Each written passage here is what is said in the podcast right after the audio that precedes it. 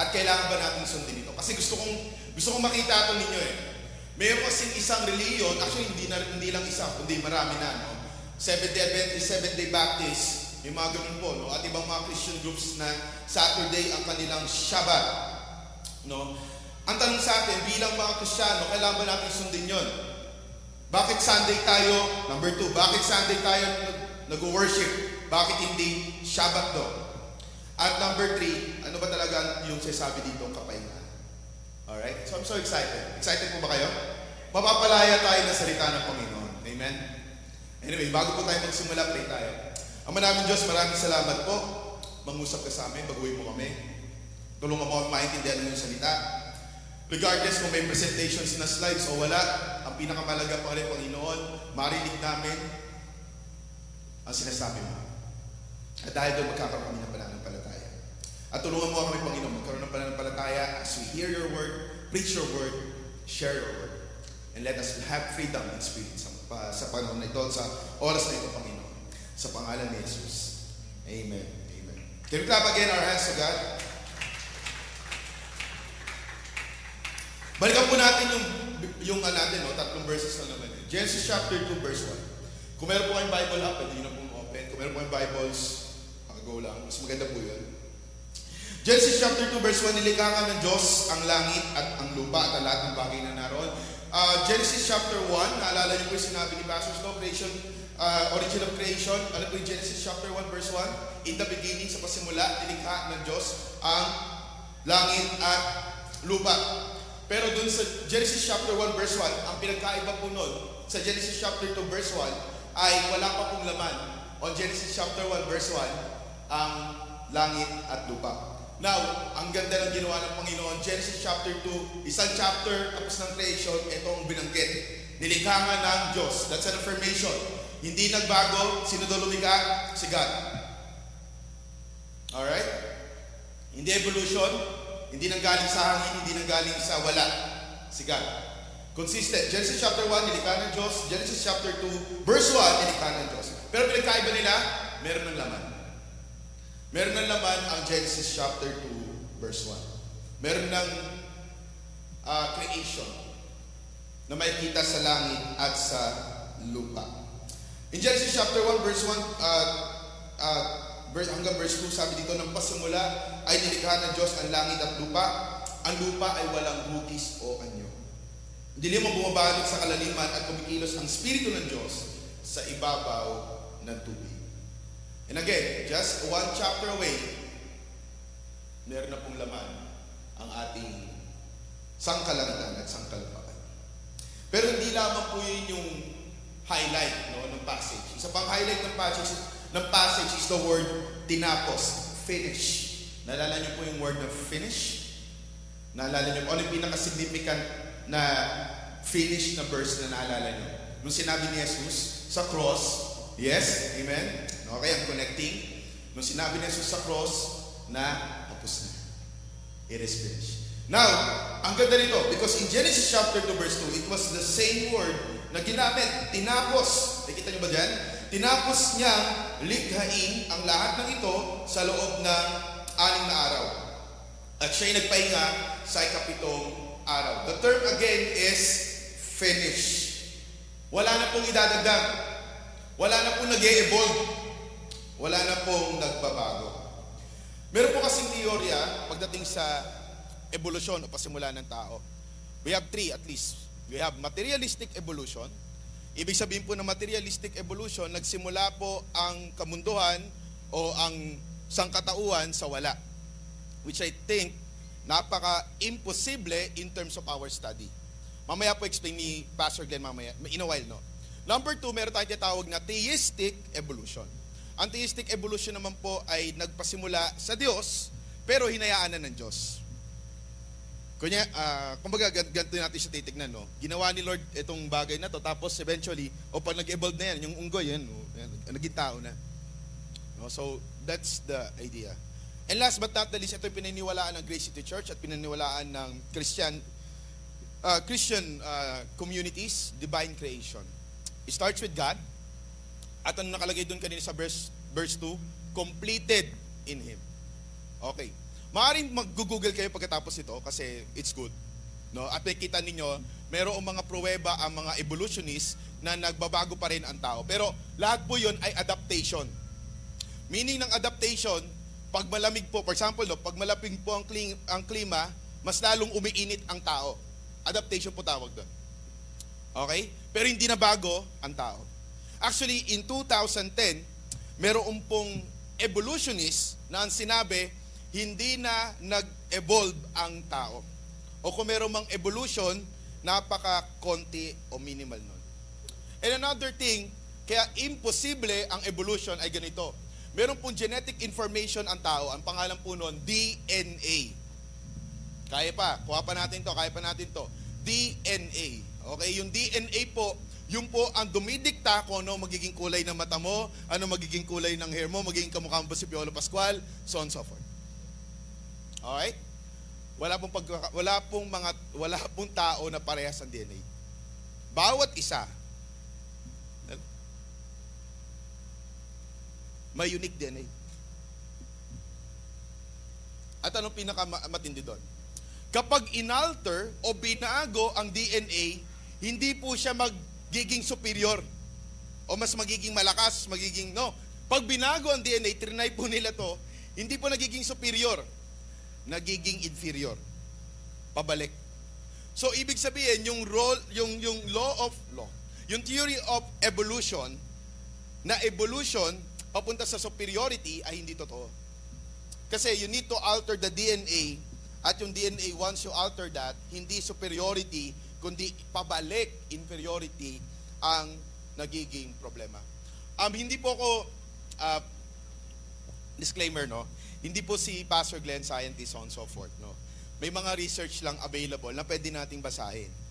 Okay? At uh, I have to be honest with you, yung mga nakikita po natin na mayroong, sorry for the term, not to offend, may mayroong mga diferensya nun sila ay sinilang.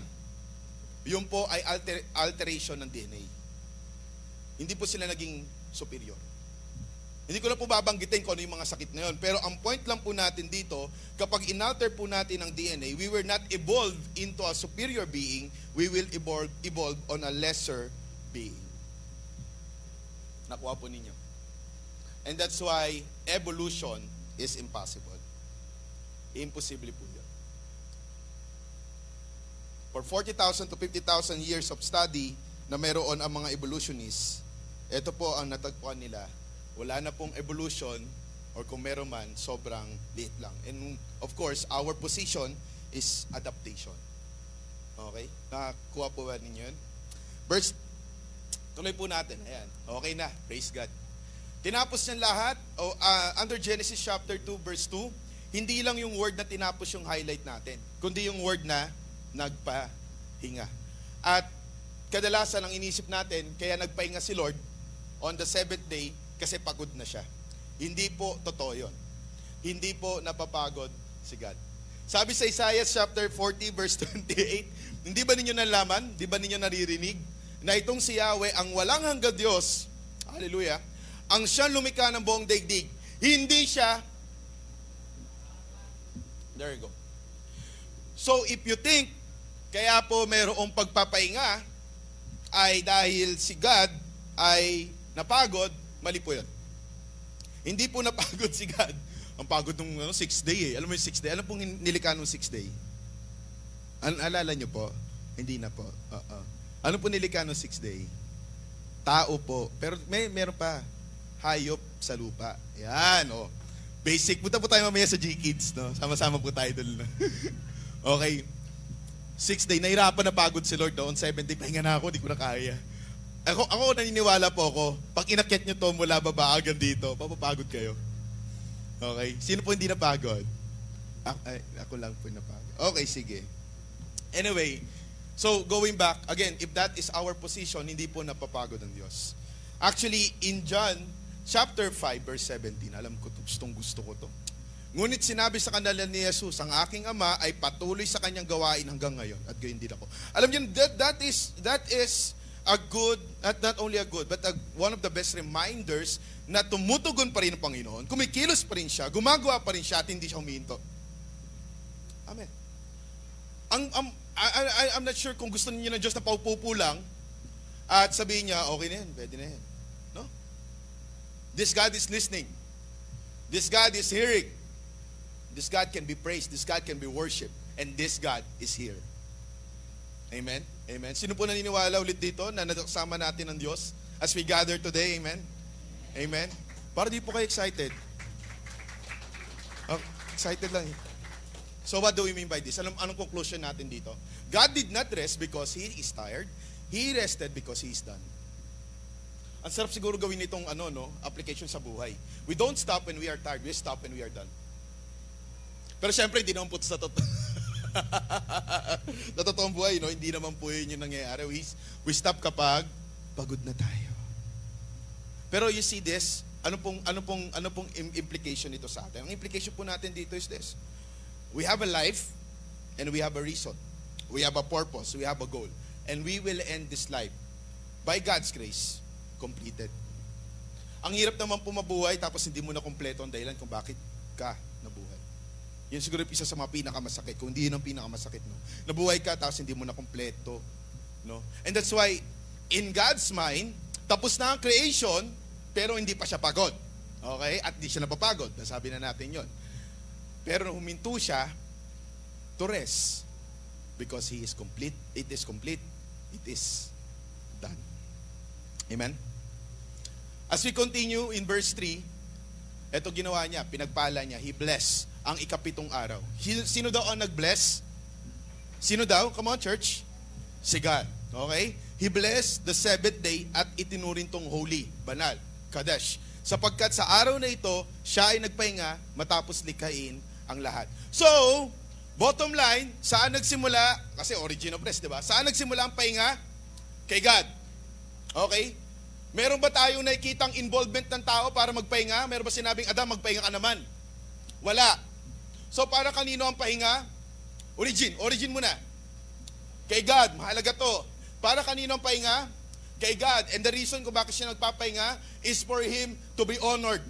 Is for Him to be praised. Is for Him para makita ng lahat yung creation at kung gaano kaganda yon. God made the Sabbath. Rested in Sabbath. And blessed the Sabbath. Eh pastor, ito, nang, ito I think ito yung tanong din yun. Eh pastor, bakit naman napunta yung konsepto ng Sabbath sa tao? Well, it happened because on Exodus chapter 20, alam niyo po Exodus chapter 20? Ten Commandments. Ibinigay ng Diyos kay Moses ang Ten Commandments at sa pang-apat na commandment, merong bagay patungkol sa araw ng pahi- pahinga. Sabi dito in Exodus chapter 20 verse 8 to 9, lagi mong tandaan at ilaan para sa akin ang pamamahinga. And again, anong araw po yung araw ng pamamahinga? Sabat, 7. Saturday. Hindi po nabago yun. Okay? Anim na araw kang mag-work. Ilang araw? Anim lang, girl. Sabihin mo sa tabi mo, anim lang. Musobra. hindi po ba kayo nagtataka kung bakit ang weeks natin ay hindi 10 days, kundi 7 days? Hindi nagtataka. Even in Jewish calendar, in Gregorian calendar, um, in majority of the calendars, 7 days a week. Hindi 10, hindi 11, hindi 8, hindi 9. And because again, the origin, the design. Hello, the design. Amen. Ang hirap siguro po na ang tao, dinisenyo siya para magpahinga, tapos hindi siya nagpapahinga. Ano po mangyayari doon sa isang tao na dinisenyo para magpahinga kahit isang araw pero hindi niya ginawa? Eventually, ano mangyayari? Masisira. Pero hindi lamang pahinga ang sinasabi dito. Okay? Na pahinga physically, no? Lagi mong tandaan at ilaan para sa akin ang araw ng pamamahinga. Anim na araw kang mag-work at tapusin mo ang dapat mong gawin. Huwag mo nang i-uwi sa bahay. Overtime na yan. Subalit ang subalit sa ikapitong araw ay para kay Yun. Okay? Para kay Yahweh na yung Diyos. At ito ay araw ng pamamahinga. Dito natin nakuha yung konsepto ng Sabbath. Alright? Sa araw na ito, huwag kang magtatrabaho. Pero literal, if you have um, friends or kakilala na nasa Seventh-day Adventist, they are not doing anything. Totoo po yan. Hindi po sila nagugas ng pinggan. Pero honestly, kahit di naman Sabado, hindi mo kami nagugas ng pinggan. Okay? yung Tuesday na kinainan hanggang Thursday yon. Joke lang po. Bagal sa akin ng misis ko. Sa araw na ito, wag kayong magtatrabaho. Ang sino yun talaga naalala ko, no? Kayo, ang inyong mga anak, mga liping lalaki o babae, ang inyong mga lagang hayop, niya mga dayuhang nakikipamayan sa inyo. Anim na araw kong nilikha ang langit. Ito yung reference. Bakit? Ang lupa, ang mga dagat, ang lahat ng mga ito. Ngunit mamahinga kayo o mamahinga ako sa ikapitong araw. Kaya't ito'y aking pinagpala at inilaan para sa akin. Now, the struggle here is that itong, itong verse na ito, itong Ten Commandment na to, dahil kasama siya sa, sa Bible, tama po ba? We have New Testament and Old Testament, niyakap po yan ng karamihan sa mga nagbabasa ng Bible as if para sa atin. Pero ang kausap po ni Moses dito ay ang mga Israelita. Israelites. So ito ay commandment, I have to be clear, para sa mga Israelita. Eh pastor, ang Panginoong Yesus ay isang Israelita. And so, dahil ang Panginoong Yesus ay isang Israelita o isang Hudyo, then therefore, dapat sundin natin ang Sabat. Well, I have to be honest with you, naging struggle po yan ng early Christian churches. No? Kasi, meron pong mga Hudyo na naging Kristiyano. Tumanggap sila kay Lord nung nakita nila na totoo, totoo ang Panginoon. Yung dating nag-uusig kay Lord, tumanggap po yun. No? At naging leaders pa ng church yung mga yon. No? At ang ginawa nila, pumunta po sila sa iba't ibang lugar para ipamalita na dumating na ang pinangako Mesaya. Pero hindi nila tinanggal yung pagiging Hudyo nila. Kaya naman, in, uh, ino-observe pa rin nila yung titawag na Sabat. At uh, yung ibang mga uh, mananampalataya na hindi Hudyo, ang tawag po doon ay Hintil, sila po ay hindi sanay. Kaya nagkaroon po dito ng pagkatalo-talo. Let me be clarified. Kung nagkaroon ng pagkatalo-talo, pagkatalo-talo, anong dapat nating sundin? Ang dapat nating sundin yung tinatawag na latest version o latest position ng Biblia patungkol sa Sabat. At clarify na po ito ni Paul sa Colossians chapter 2. Ayan, yan tinanong ko na, no? So, Colossians chapter 2, noong una, itinuring kayong mga patay ng Diyos dahil sa mga kasalanan ninyo. Pero ngayon, binuhay kayo ng Diyos kasama ni Kristo.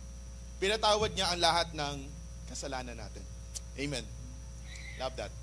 May pananagutan dapat tayo sa Diyos dahil hindi natin matupad ang kautusan, which is true. Ito ang struggle ng tao. Ang struggle ng tao, kahit na anong gawin, natin, nahihirapan tayong sundin ang mga batas ng Diyos. Pero nung ginawa ng Panginoon Jesus, inalis ito ng Diyos sa pamagitan ng pagkapako ni Kristo Jesus. O ni Kristo sa cross. Ang lahat po ng ating kasalanan ay ipinako sa cross. At kaya siya namatay sa cross para bayaran ang ating kasalanan. And so, anong ibig sabihin nito? Ang batas po kasi ay nagpapaalala sa atin ng pagkakasala. Pero dumating ang Panginoong Yesus at nung dumating ang Panginoong Yesus, niligtas niya tayo o pinatawad tayo sa ating mga kasalanan. Napalaya tayo sa ganong klasing concept. And so, hindi na tayo parurusahan as an consequence of our sin.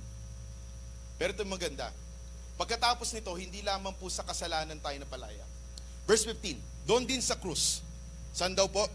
Sa cross. Nilupig ng Diyos ang mga espiritong namumuno at may kapangyarihan at ipinakita sa lahat ng um, uh, sa lahat na ang mga ito ay bihag na niya. So all the principalities, all the rulers, lahat 'yon ipinako. Nalupig sa pamagitan ng cross ng Panginoong Yesus. At ito naman yung conclusion ni, ni Paul. Kaya nga, wag na kayong padadala sa mga nagda, sa mga tao two, two, two items. sa mga tao na nagsasabi sa inyo kung ano ang hindi dapat kainin. Meron narinig po, may narinig po ba kayo? May narinig po ba kayo na ganitong klaseng reliyon nagsasabi, huwag kayong kakain ng ganito? Ano sabi ni Paul? Huwag na kayong padadala. Because those kind of teachings are not biblical. Kasi malaya ka na kay Kristo. Amen. Amen. Hello. Kaya wag na Pastor, anong mga bawal? May mga bawal, narinig yun, bawal kumain ng D. No? And di ko alam. Okay? So, kaya nga, wag na kayong padadala sa mga tao nagsasabi sa inyo kung ano ang hindi dapat kainin namin. Kung ano ang dapat gawin tuwing kapis... So, anong sinasabi ito? O di ba pag may kapistahan po, may mga selebrasyon o kaya merong mga alaala, ano po ginagawa natin? Meron po tayong superstition belief. Ay, ay, wag yan, dapat ano. No, sabi ni, sabi ni Paul, palaya, napalaya na kayo doon. Hindi na yon ang dapat mamuno sa buhay ninyo, hindi na swerte, malas yon. Hindi na yon, hindi na yung i-post mo to, i-share mo to. Na yung bagong ano, eh, superstition eh. I-share mo tong banana. Asa si Ailey? Wala si Ailey. Gusto ko gusto ko yung mga post ni Ailey. Anyway, uh, i-share mo tong banana na to, no? At uh, papasa ka sa exam. Yeah. Wala, uh, I know, it may be a funny post, pero titignan mo yung konsepto, hindi po nakaangkla ang ating tagumpay sa mga post o sa mga paniniwala, mga pamaiin Hello, ang tagumpay natin at ang tunay na tagumpay na kay Kristo. At ang sino mang tao na kay Kristo matagumpay na sa buhay na to. Hello! The problem, tinuturo ng mundo, ang katagumpayan, ganito, ang katagumpayan, ganito, ang rest, ganito, ganito, ganito. No, we don't believe on that. Kasi kahit na anong tagumpay nila, totoo ba, at the end of the day, nakikita nila kulang pa rin sila. Samantalang itong krisyano na to, palakad-lakad lang, ang saya-saya. And the reason kung bakit masaya siya kahit, kahit na hindi ganun karangya ang kanyang pamumuhay o kahit hindi niya nararanasan yung mabang bagay na dapat maranasan, siguro ay dahil sa ang kanyang kasiyahan ay hindi mananakaw dahil si Kristo ang kasiyahan niya. So, I, I know I mean, uh, mga may mga kilala po ako dito, mga naniniwala pa rin possibly sa pamay Palayain natin sarili natin na kay Kristo na yun, pinako na yon. Bakit natin ibabalik ang ating pamumuhay doon sa dati, eh samantalang malaya na tayo kay Kristo? Bakit tayo maniniwala sa malas? Eh, matagumpay na tayo at hindi natin kailangan ng swerte kasi enough na tayo at meron tayong pagpapala kay Kristo. Hello? Napalaya po ba tayo today for today's video? Pero hindi po tayo tapos, no? Dapat gawin tuwing kapistahan. Pista ng pagsisimula ng buwan. Ito, in-highlight ni Paul eh. Kinarify niya eh. Kahit yung araw ng pamamahinga. Sabat. Kasi nga maraming mga kasama sa pananampalataya during that time na band pa rin doon sa Sabat. Anino lang ito. Gusto ang ginamit ni Paul dito eh. Lahat po ng nasa Old Testament na pumutukoy kay Kristo, lahat po yun ay pawang anino lang. At nang dumating si Kristo, lahat po yun natupad na. Kasi kay Kristo ang katuparan nito. Are we, are we clear with that? Malinaw po ba yon mga kapatid? And so, yung araw ng pamay, pamamahinga, ito na posisyon natin. Hindi po tayo subject doon. Okay? Malaya po tayo doon. And so, this is the reason why hindi po tayo nagko-conduct lamang ng worship pag Sabado or something. Pero hindi po tayo bound doon. Kasi pinalayat na tayo ni Kristo sa mga klase, sa mga ganong klaseng mga bagay o konsepto. Ayan. So I hope we are clear with that. At hindi po tayo uh, again, not to offend, no? Yung mga kasama natin sa SDA o mga kakaibigan, kakilala possibly sa SDA, pero ito po ang pinupunto at sinasabi ng salita ng SDA po is Seventh Day Adventist. Sorry, I'm dropping those names. Mahalaga po yan. Alright, the question now is this. Hindi ba, hindi na Saturday, Pastor, ang Sabat? Ganun ba? Kasi Sunday na. Tama ba? Doon sa kaninang ano natin, no? I have to be clear, Sabat din, hindi na siya nagbago. Sabat is Sabat. Seven yun. Hindi naman naging seven ang Sunday. Are you with me? Ang, ang Sunday po ay first day. First day po to ng linggo. Ang Sabat po is the last day. Seventh day. So Sabbath remains Sabbath. And what is Sunday? Ayan. Bakit Sunday tayo nag-worship? Bakit hindi Saturday? Eh, para mas okay yun, di ba? Araw ng pamamahinga. Now, let, let me be clear with that. Sabi sa Mateo chapter 28, verse 1. makaraan ang araw ng pamahinga. So, ibig sabihin ng makaraan, kinabukasan. So, kung ano ulit ang araw ng pamamahinga?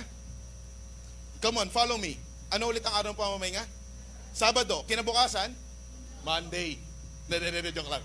Takot po kayo sa Monday. Sino po takot sa Monday? Dapat grateful tayo. Hindi, joke lang, joke. No, no, no. Sorry po, sorry po. Hindi po, hindi po ako mag-ano. Anyway, tapos na po kay Donna. Iba naman po. Oo. Iba naman. Sa cake naman po tayo. Anyway, makaraan ang araw ng pamamahinga. So, ano po yung makaraan ng araw ng pamamahinga? Come on. Sunday. Ano nangyari? Ito po ang rason kung bakit natin o tayo nag-gather every Sunday sa pagbubukal liwayway ng unang araw. O, eh, that's already clarified. Tama Tatay Teddy? Unang araw ng linggo. At ano ang unang araw ng linggo? Sunday. Pumunta si Maria Magdalena at ang isa pang Maria sa libingan ni Jesus upang tignan ito. At alam po natin kung ano nakita nila. Wala na si Jesus, muli siya nabuhay. Sunday is the resurrection day. And so whenever we are here on Sunday, we are declaring na muling nabuhay ang aking Panginoon. Hindi siya nanatiling mamata, namat, namatay. At ang, at ang kasiyahan at kagalakan nito, dahil muli siyang nabuhay, ang lahat ng sumasampalataya sa Kanya ay muling bubuhayin. Hello, come on. Pero hindi po natapos dyan. Okay, that's the first Sunday. Alright? Ito po nangyari. Meron po mga karugtong yan pag binasa natin. Sa Gawa chapter 2 verse 1, nagkatipon-tipon silang lahat sa isang lugar nang sumapit ang araw ng Pente Costes. Ready na po kayo? May konting information lang tayong babato ha. Pag sinabi pong Pente, ang ibig pong sabihin niyan ay 5. Okay? And ang uh, relation to the Costes, it refers to 50 actually. So it's actually 50 days. Ano pong ginawa nung mga uh, disipulo nung 50th day? Nagkatipon-tipon sila, they gathered. Alright? At they gathered at sumapit ang araw ng Pentecostes at if you're going to read, bibigay ko na lang po sa inyo, Gawa chapter 2 verse 1 hanggang sa mga sumusunod, sa araw na ito, dumating ang banal na spirito at binago ang mga buhay nila. At sa araw na ito, tatlong libong lalaki ang tumanggap sa Panginoong Yesus. Alright? So, anong araw ito? Pentecoste 50th day, ilang araw po ulit sa isang linggo? Seven. Seven. Tama po ba? So matatapos ang seventh day on a Saturday. Tama po. So seven times seven, sorry, nagbat na tayo. Kunin ko muna to pastor ha. Seven times seven, 49. So sa 49 yan, 49th day, ilang anong araw po yon? Sabado. It is actually 7 over 7. Tama po? At yan naman po yung sinasabi ng Leviticus chapter 23 verse 16. Ang ikalimumpung araw ay tatama sa kinabukasan ng araw ng pamamahinga. Kinabukasan, araw ng pamamahinga, that is a Sunday. Sa araw na yon, magdadala kayo ng handog na pagkain butil. Therefore, they are gathering on the 50th day and they are gathering on a Sunday. Wala po na sorpresa. Ako lang po. Ako lang hike na hike ngayon. Ang sarap, no? Ang sarap malaman na, na, ay, bakit ko hindi nag-ano nung Saturday? Dapat, dapat ha, Saturday kasi mga kaibigan, mga kapatid, kaya napakalaga po, mag-aral ng Word of God. Hindi po every Sunday lang tayo magbabasa ng Biblia. Ma, ma, ang dami na pong information na kumakalat ngayon sa Facebook lang. Makita mo lang, ay ganito pala dapat. No, hindi ibig pong sabihin na sinabi ng taong yon ay biblical na o ayon na sa pananampalataya natin. Kaya po yung iba sa atin, ang dali po madaya. Masabi lang na ganito, ay parang tama yon. Hindi po. Let's check on the Word of God at makikita natin, ito po pangako ng Panginoon, ang sa lahat na nakakinig ng kanyang, ng kanyang salita, magkakaroon sila ng pananampalataya. At ang kanyang salita ay katotohanan. Amen? Amen? And so, we are gathering on a Sunday. Actually, you can read this On other passages in Corinthians, they are gathering on a Sunday, they are giving on a Sunday, eh, because ang pinagsimulan po nun ay Resurrection Day. Mula nang muling nabuhay ang Panginoon, they remember the day. and they are gathering on the motivation na hindi mag-praise and worship lang, ganyan. They are gathering on the motivation na itong araw na ito, paalala sa amin na muling nabuhay ang Panginoon na sinasamba namin. Amen? Ang lalim pala nung ano, no? Anyway, let's go back. Balik tayo dito ng konti. Basta parang hirap naman Sunday worship. No? Bakit? Parang wala bang ibang pangalan?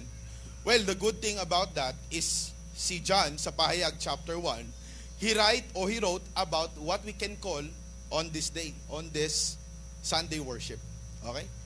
Uh, actually, another, sorry, no, nilaps ko na. Uh, this is another verse supporting Sunday gathering. No? Unang araw ng Sunday. Okay? Yeah. Pahayag chapter 1, verse 10. Nung araw, noon ay araw ng Panginoon. So again, araw ng Panginoon refers to Sunday. So in short, we call this day Lord's Day. Okay, you can read your your Bible. Again, pag may Bible po kayo ngayon, punta po kayo sa Payag chapter 1 verse 10. Si John po nagsabi that on the Lord's Day, so referring to Sunday. So in short, ang tawag po natin sa Sunday worship ay Lord's Day. Kaya kung may nagchat-chat po sa inyo ng Lord's Day, at sabi mo, Lord's Day, ang Lord's Day, gan-" no, okay? Lord's Day po is every Sunday. Amen. Alright, noon ay araw ng Panginoon at abang nasa ilalim ako ng kapangyarihan ng Espiritu, narinig ko mula sa aking likuran ng isang malakas na tinig na parang tunog ng trumpeta. And so, it was like a moment for vision for John. Na-experience niya yung vision na yung pinakita sa kanya ng Panginoon on a Lord's Day. And Lord's Day is a Sunday. So what is the name of this day? Lord's Day. Okay? I hope natututo po ba tayo? Okay, kaya pa? Next. So Sabbath remains on a, hindi po natin binago yun ha? Sabbath, Sabbath. Okay? Wala po akong kaibigang Hudyo, pero sana magkaroon ako. A-prayer ko yun. Gusto makita yung practice nila eh. Pero ang mga Hudyo, they are still celebrating Sabbath. Actually, they are still waiting for Messiah, for Jesus. No? Pero kasi meron mga, mga Messianic Jews, yung mga Hudyo na naging Kristiyano, ang tawag sa kanila Messianic Jews, they are still ano, uh, celebrating Sabbath. Kaya Sabbath remains on Saturday. Hindi po natin binago yon. Okay? And Sunday is, what is today? What is today? O sabihin mo sa katabi mo, today is Lord's Day. Amen. Can we clap our hands for God? Hallelujah. Okay. So, Pastor, if Sunday is Lord's Day, then dapat lahat ng Christian nag-worship ng Sunday. I, I, I think we have to be positioning ourselves, mga kapatid, na hindi to become legalistic. Okay, maganda, maganda yung pinag-uusapan natin dito, but the point here, alam ko maaaring mga, maaaring mga, mga ano, no, mga nakikinig, no, right now. Ah, ibig sabihin ng pastor, walang ibang araw akong pwedeng sumamba kay Lord maliban sa Sunday kasi Lord's Day yon. Ah, we are naming this Sunday as Lord's Day para po sa lahat na on the Sunday na resurrect ang Panginoon and that's why we call it Lord's Day. Pero hindi po sinabi ng Biblia na sa Lord's Day lang po tayo sasamba. Actually, sinabi ng Biblia, araw-araw tayong sasamba sa Diyos. Kasi it's, it's like a for, hindi po tayo Lord's Day or uh, Christian on a Lord's Day tapos Monday, no? Donnelly, ay, ay, ay, uh, ibang day. Okay? Sorry, sorry. Hindi po, okay? Ganon ang tinuturo natin dito. Pero kung meron man po kaming prayer, is that whenever we gather on Sunday, saan po makasama namin kayo? Sabi mo sa katabi mo, makasama lahat. Iyan, yun, di ba? Sana po kasama po namin kayo. No? Every Sunday. Pero alam po natin, ano po nangyari? Meron po mga ah, ibang bagay. Sabihin na natin, mga pangangailangan na meron po tayong trabaho. Minsan, even on a Sunday.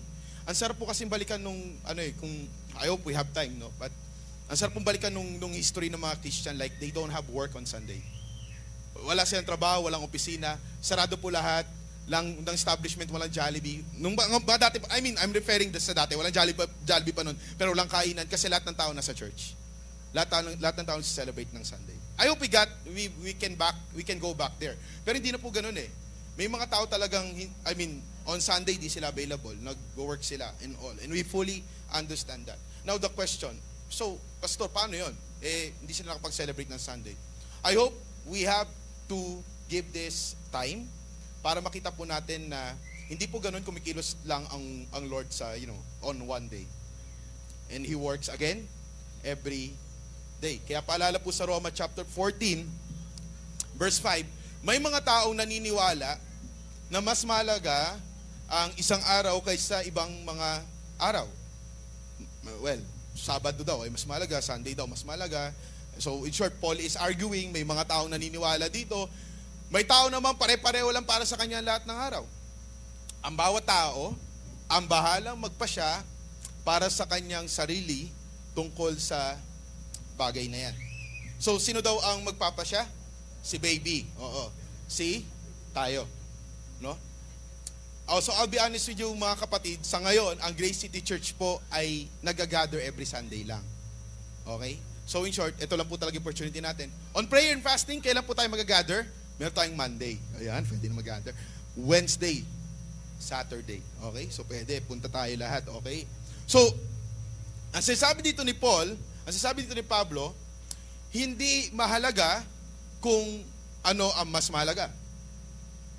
Okay? Kundi yung pagpapasya tungkol na tungkol sa bagay na iyon. Dahil ang taong may pinapalagang araw ay gumagawa nito para kanino daw? Para sa Panginoon. Ibig sabihin, it's not about the day, it's about the Lord. Hello? Oo, nandito nga tayo every Sunday pero hindi naman sa Panginoon. Walang halaga yun. Are you with me? And so, let's let's all be clear. Yes, it's the Lord's Day, Sunday, and we are encouraging everyone to come on every Sunday kasi ito lang po talaga sa ngayon ang meron ang meron gathering ang Grace City Church pero sa biyaya ng Panginoon, no? Magkaroon po tayo ng gathering every Wednesday. No? Amen ba? At uh, iba pang mga araw. But this time around, ito lang po meron tayo. But kung ano man po ang araw na pagpapalaga natin, eh, ibigay po natin sa Panginoon. At ang sabi po ni Pablo, gawin po natin para sa Panginoon. Alright, let's, let's be clear that. So whatever day it is, one thing is sure, we all need rest. Bakit ko po ito sinabi? Because in Mark chapter 2 verse 27, patapos na po ako. At sinabi pa ni Jesus sa kanila, ginawa ang araw ng pamamahinga para saan daw po? Ng tao. I, I love this. Saan po tayo nag-origin kanina? Saan po nag-origin yung pamamahinga? Kay Lord. Para kay Lord lang. Pero with the intention na ginawa niya ito para sa iyo. Para sa ikakasama mo? Hindi. Para sa ikakabuti mo. And I'll tell you, hindi po ito pamamahinga na tutulog ka sa bahay mo at ano, kailangan magpahinga. No. Ito ay pagpunta sa presensya ng Diyos. Again, ang araw ng pamamahinga ay pagkonekta sa Diyos. Sapagkat siya ang pinagmulan nito. Hindi ginawa ang tao para sa ikabubuti ng araw ng pamamahinga. So we are not coming because we are obliged to. We are coming because we need it. We are resting, hindi dahil sa obligado tayo magpahinga. We are resting kasi kailangan natin ang pahinga. At ang pahingang ito ay hindi lamang pisikal, kundi pahinga kasama ang Panginoon. And I'll tell you something. Why I'm saying kasama ang Panginoon? Because this is an invitation. No? This is an invitation for you and for me. For six days, magtatrabaho tayo. For six days, marami po tayong askasuin. For six days, ang dami po nating isipin problema. Nung last week, patong pa rin hanggang ngayon. Tama po ba? Harapin pa rin natin mga concerns and all. Napakadami pong galawan ng buhay. Nandiyan na, po, nandiyan na rin po yung mga social media. Dagdag pa po yung mga bashers natin. Mga kapitbahay natin na nagkakaraoke hanggang alas tres ng umaga. Huwag na po kayong ganit. Patawarin nyo na po. But uh, my, my point is, what I'm, what I'm pointing, uh, ang sinasabi po natin dito, simple lang, ang buhay na to napaka-restless. Hello? Ang buhay na to napaka-restless. And I think, and I think the enemy wants everybody to be busy and wants everybody to be restless para na sa ganun, yung rest na yon mawala sa kanila. At nang sa ganun, yung rest na yon pag nawala sa kanila, mawalalayo sila sa Panginoon. Kasi yung rest na yon ay connection natin sa Panginoon. And so whenever a person, a creation, a human ay nakakonekta sa kanyang creator, ano kaya mangyayari sa taong yon? Sino po ang nagsira o ano po ang nagsira ng disenyo ng Diyos sa tao? Kasalanan. Sino po ang nag-unjok ng kasalanan na yon? Ang kaaway. At ang kaaway, ang nais lamang niya, nakawin, sirain at pumatay. Hindi kaya dahil napaka-busy na natin, wala na tayong oras magpahinga. Kasi akala natin, ito na talaga ang buhay. I'm talking to you. Because we can be busy all throughout our lives and miss the real point of our life. Ano sinasabi, anong sinasabi dito ni Pastor? Ang sinasabi ko po dito, simple lang. Napaka-simple ng buhay, ginawa na nating komplikado. To the point na yung komplikasyon na mayroon ng buhay, na wala na yung totoo rason. And God, love, is inviting you